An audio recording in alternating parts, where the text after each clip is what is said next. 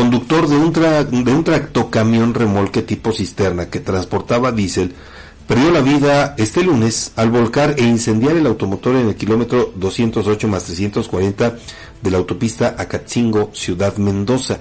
Personal de la Coordinación General de Protección Civil Estatal controló el fuego y procedió al enfriamiento de la unidad, además de establecer un perímetro de seguridad de 200 metros para mitigar riesgos a la población. En el punto también trabajaron elementos de caminos y puentes federales, protección civil de los municipios de Esperanza, Palmar de Bravo, bomberos de Tecamachalco y Guardia Nacional División Carreteras. No se reportan más heridos ni otras víctimas por el incendio de dicha unidad, aunque ese tramo carretero estuvo cerrado a la circulación vehicular por varias horas.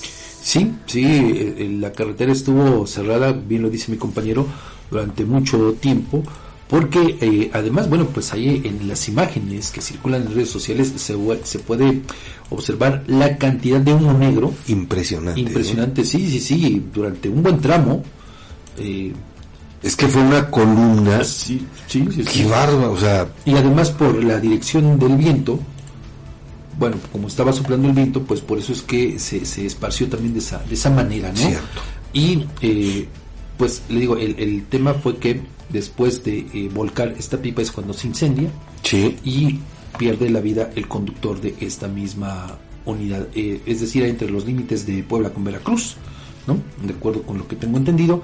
Y eh, pues fíjese, no es el único accidente, también la semana pasada hubo otro más o menos de condiciones similares que también provocó que se cerrara la carretera. Entonces, pues algo está ocurriendo ahí, en este tramo, donde pues se están registrando accidentes cada vez con mayor frecuencia. Fíjate que eh, mucho tiene que ver a veces la falta de precaución, otras el cansancio, aunado además con un probable exceso de velocidad. Que bueno, no sabemos en el caso de este percance que fue lo que ocurrió, tampoco vamos a, a especular. especular, pero pues generalmente esas son las condiciones, ¿no? Eh, manejar cansados, mm, con exceso de velocidad y no respetar los señalamientos de tránsito en las carreteras.